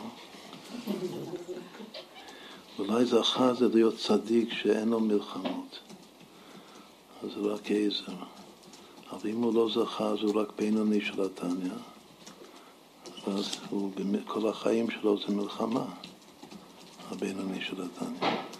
אז לא זכה, אז, אז האם, איך אנחנו מסבירים תמיד, מאז ומתמיד איזה כנגדו? שהיא עוזרת לו בזה שהיא מנגלת לו. זה קצת, כאן זה הענף של, הגבו, של הבינה, במילה היה תשובה. מה עיקר התשובה של הבן אדם שהוא צריך ראי בשביל זה? האגו שלו, בשביל לבטל את ה... מי רגישה לכך? זה האישה, איפה הוא רואה את זה? ו... האישה, אז מה שהיא מנגדת אז שהיא קצת אה, מבטשת אותו בלשון החסידות, זה לטובתו. כך היא עוזרת לו, זה העזר האמיתי, הביטוש שהיא מבטשת את הישות. אז כאן זה גם כן שעז שזכה עז לא זכה כנגדו להילחם. עכשיו, איפה יש מלחמה בכלל? באיזה ספירה? זה גבורה. הגיבור, מי זה איזו גיבור הכובש את יצרו. אז כל המושג מלחמה, גם כן יש רמז יפה בביטוי איזו כנגדו. מה, הרש... מה המסגרת? זה אותיות עין, את המסגרת זה הראש והסוף. עין, ריש, כף, ו... איזה מילה זה עושה? ערכו. ערכו, בתורה יש רק פעם אחת המילה הזאת, ערכו, שזה על השולחן, וערכת את ערכו השולחן במשכן, בבית המקדש. כתוב ששולחן בצפון, במקום הגבורה. ושם כתוב, וערכת את ערכו שולחן ערוך. ערכו זה הלחם, לחם זה לשון מלחמה.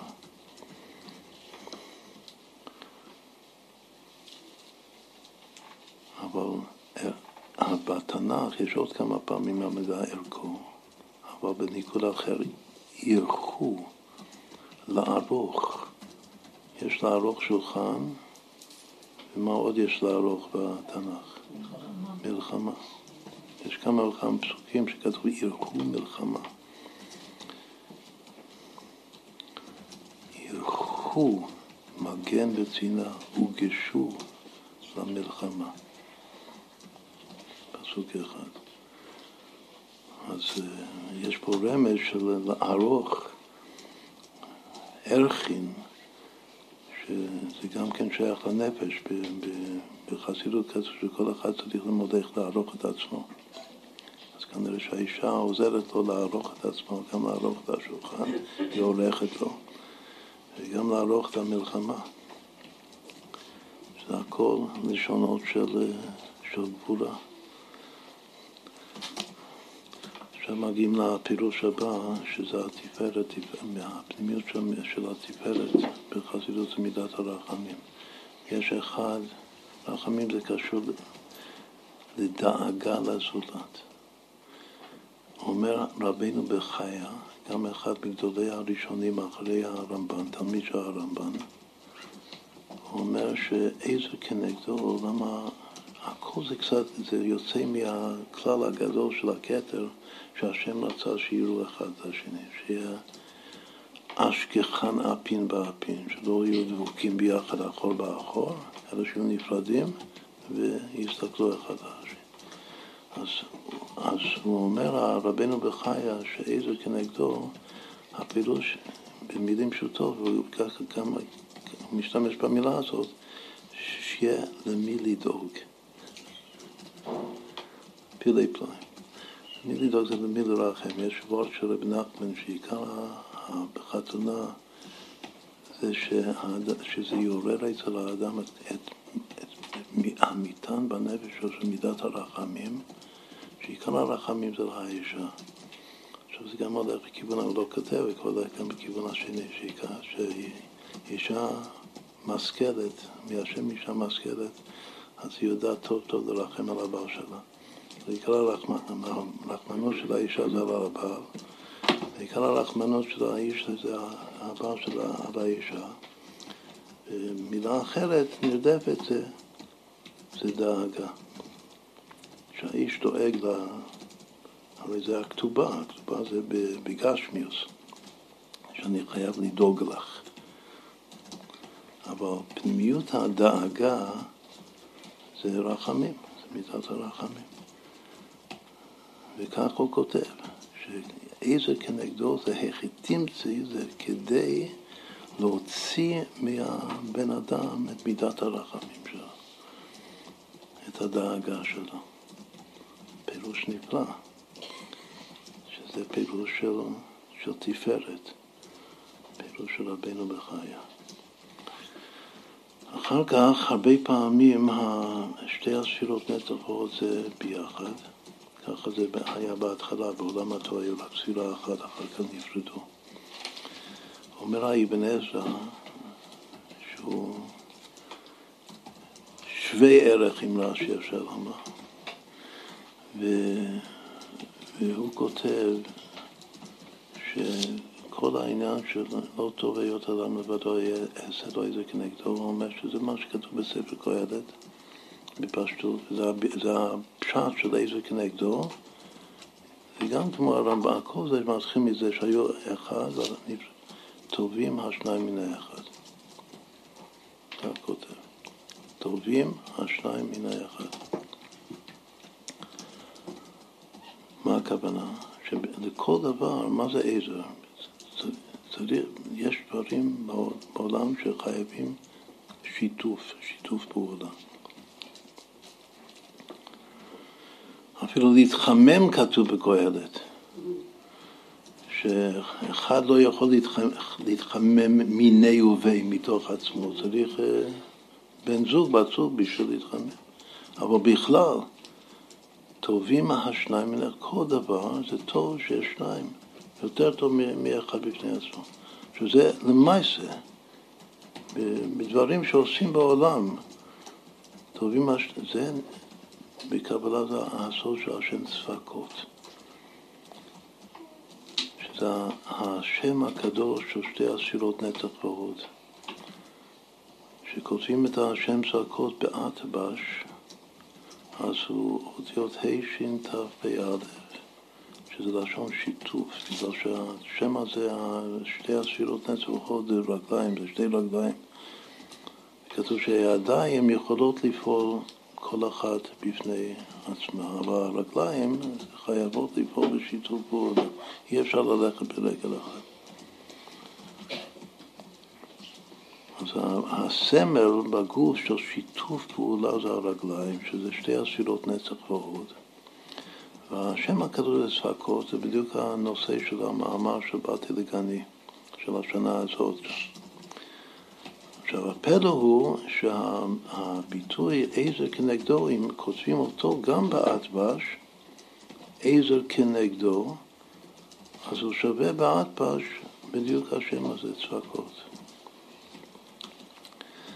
וזה נקרא טובים, טובים, איך שהוא מסביר את אבן עזרא, הוא מסביר את זה לצורך פעולה. לצורך כל הפעולות של החיים לטובים השניים מן האחד, זה איזה כנגדו. לא טוב היות האדם לבדו. שוב, זה לשם שיתוף פעולה. אז מה לומדים ממנו? משהו מעשי, שהבני זוג הם צריכים להיות שותפים. יש הרבה בני זוג שהם שותפים בעסק, שפותחים מזה עסק, שותפות. כל אחד עם התפקיד שלו, וכל הבית, זאת אומרת, לבנות בית נאמן בישראל זה שיתוף, שיתוף פעולה. ובשביל זה, אחד לא יכול לעשות את הדבר, לא יצליח. לגדל משפחה. גם להוליד ילדים כמובן זה שיתוף פעולה. כתוב בעניין לידה כתוב אי ובנצח אי והוד. והנצח והוד זה נקרא בר הקרא דאבוה. לגדל ילדים זה פעולה משותפת של שני ההורים, הוא בנצח והיא, האבא כאן הוא בנצח והאימא בהוד. אחר כך הפירוש הבא זה גם פירוש חסידי של, של בעל עבודת ישראל, המאגי מקושניץ, תולדי תלמידי המאגי והרבי אלימלך מלישנסק, והשתתף עם אדמון הזקן בסידור תפילה, בנוסח, הרבה דברים.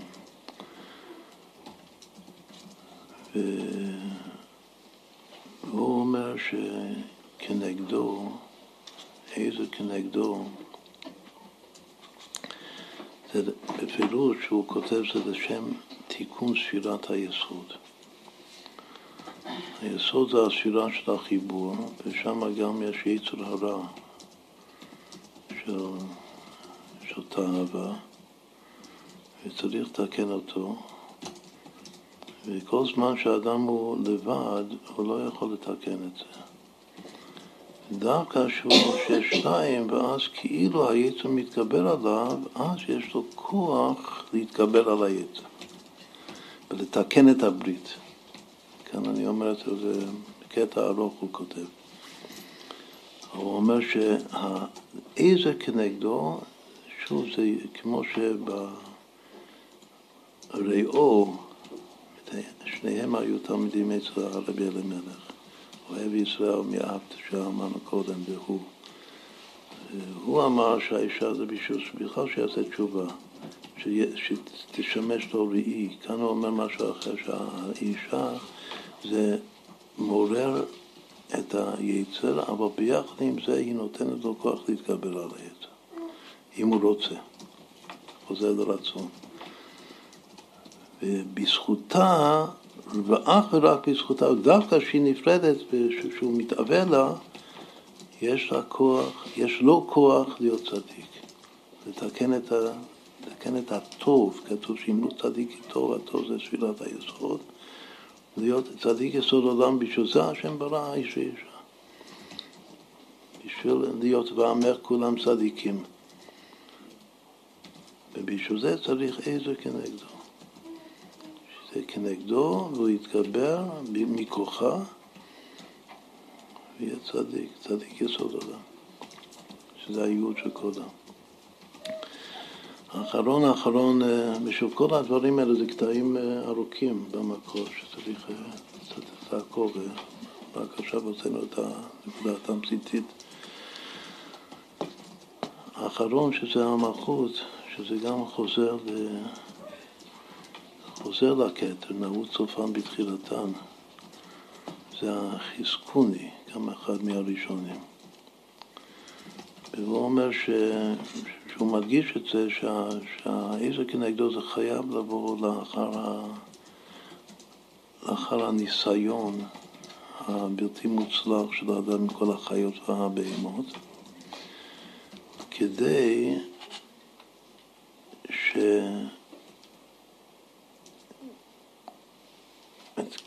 קודם אמרנו שחז"ל אומרים שעד שלא נברא חווה אז לא הייתה לו קורת רוח לאדם.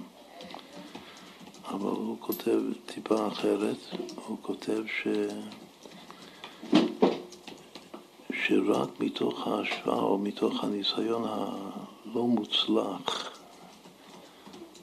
אפשר לומר היום אומרים בשכלל כל הטרומות שהיו לו קודם, מכל מיני הצעות שידוך, של...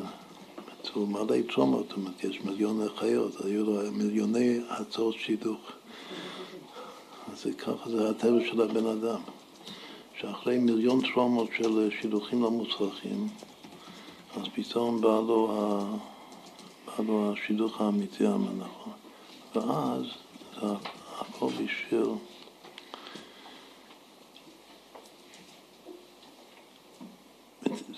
זה כמו הרמב"ן, דומה אבל אחרת. הוא משתמש במילה שיחבב אותה. חיבה, שיחבב, יחבבה. שכדי שהוא כאילו שיער, קודם דיברנו על ערכין, לערוך את עצמו כדי שידע להעריך את האישה, לחבב אותה.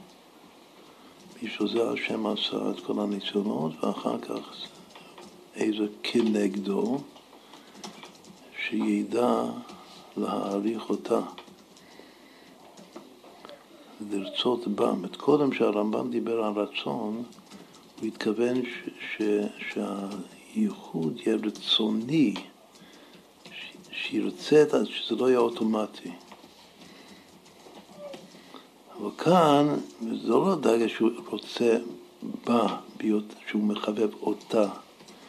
זה כמו הפסוק, איך שמפרשים את הפסוק, מצא אישה מצאתו, מצא ומוצא, שהוא מוצא את האישה, הוא מצא אותה, זה כאן הפירוש החזקוני. שאחרי הניסיונות הכושלים, אז עכשיו הוא ידע טוב להעריך אותה ולחבב אותה כמו שצריך. מה זה לחבב אותה כמו שצריך? זה, לחבב, זה המלכות. זה לתת את ה... שוב, כתר היום, כתר מלכות, אבל כאן בסוף זה לחבב את המלכות ביות, בהיותה מלכות דאצילות. כל החיות זה בעולמות תחתונים, זה לא בעולם שלו. דיברנו על עולמות שונים. בעולם האדם הוא באצילות וכל החיות זה, זה למטה בעולם התחתון, זה לא בעולם שלו, זה שייך לו.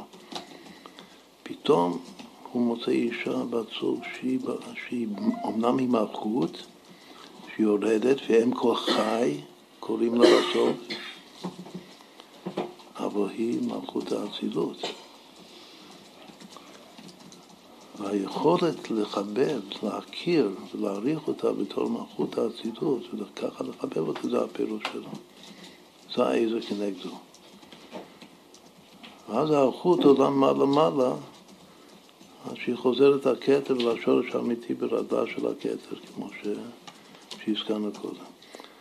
עכשיו, מה שעשינו כאן בקיצור הכי נמרץ זה לעבור על עשרה פירושים של גדולי ישראל, שזה מאוד מאוד יפה. ישר, מסודר כנגד, ה... כנגד הספירות. אז נסיים רק עם, אה, עם עוד וורט אחת.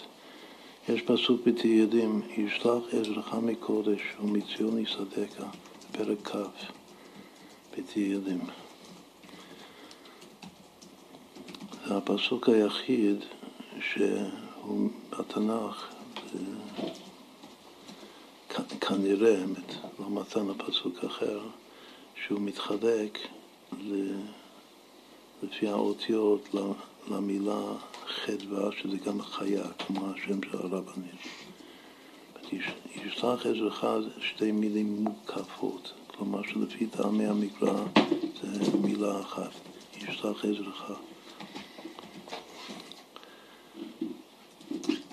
שמונה אותיות, מקודש זה ארבע אותיות, ומציון זה שש אותיות, יסדק זה חמש אותיות. כלומר שזה ח', ד', ו', ה' אותיות לפי הסדר. זה קשור, זה הכוונה של הנשימה של מה שנקרא נשימת חדווה, מי שזוכרת, איך לנשום נכון. אבל חדווה זה בשביל לחזור מחווה לחיה. השם המקורי של האישה. למשל, הדלת דבר של חדווה זה הדו-פרצופים שנבראו.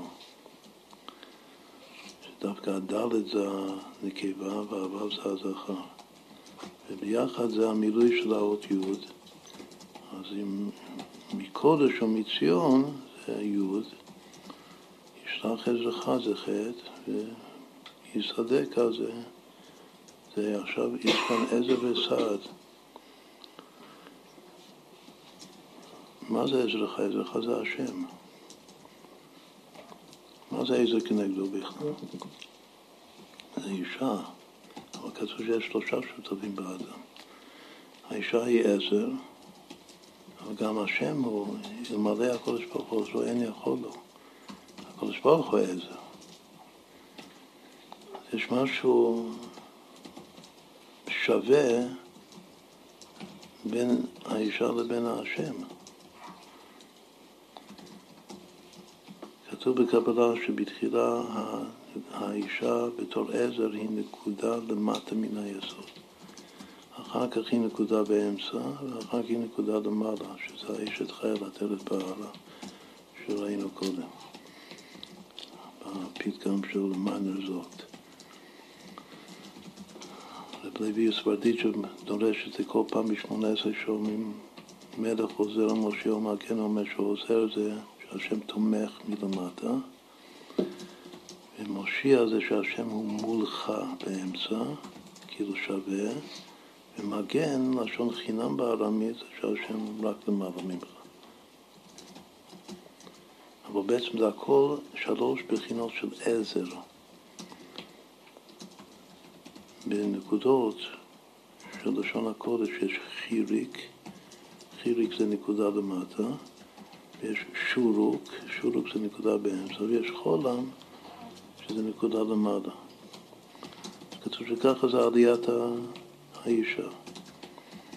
והכל זה בחינות של עזר. ובסוף העזר שלמעלה זה, זה ישלח עזר לך מקודש, זה, זה השם, השם הוא העזר. הקודש ברוך העזר הוא משתקף בתוך האישה.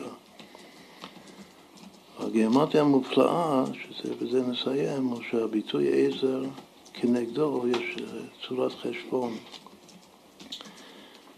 שנקראת מספר קדמי, שכל אות זה הסכום של כל האותיות מאלף עד אותה אות.